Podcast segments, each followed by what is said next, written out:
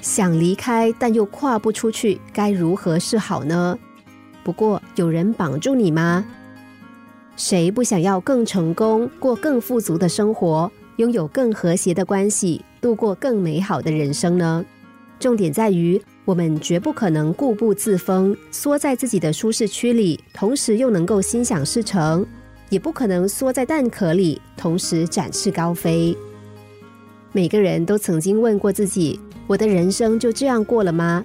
按照我这样的生活方式，我快乐吗？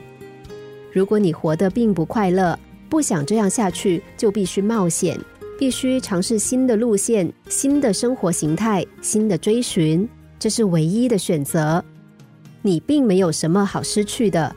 透过你旧有的人生，你并没有找到快乐，旧的已经变得没有意义，这是可以肯定的。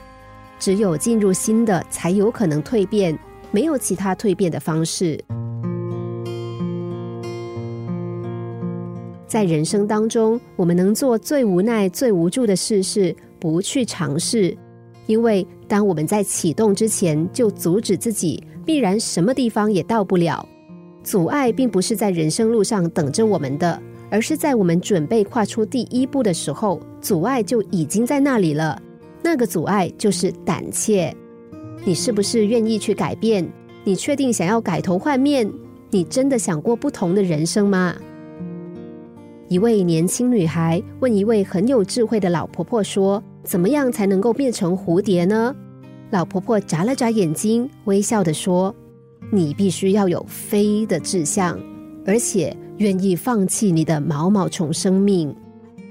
扩大舒适圈唯一的方法，就是离开舒适圈，走向不熟悉的区域。”弗洛姆在《人类希望》这本书里头说：“我们不是变得更强，就是更弱；不是更聪明，就是更愚昧；不是更勇敢，就是更懦弱。”每一秒都是做决定的时刻，别让自己被小小的生活圈子给圈住了。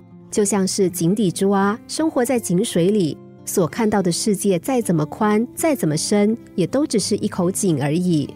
只有跳出这口井的时候，才会真正发现，原来这个世界有多么的广大。心灵小故事，星期一至五下午两点四十分首播，晚上十一点四十分重播。重温 Podcast，上网 U F M 一零零三 t S G。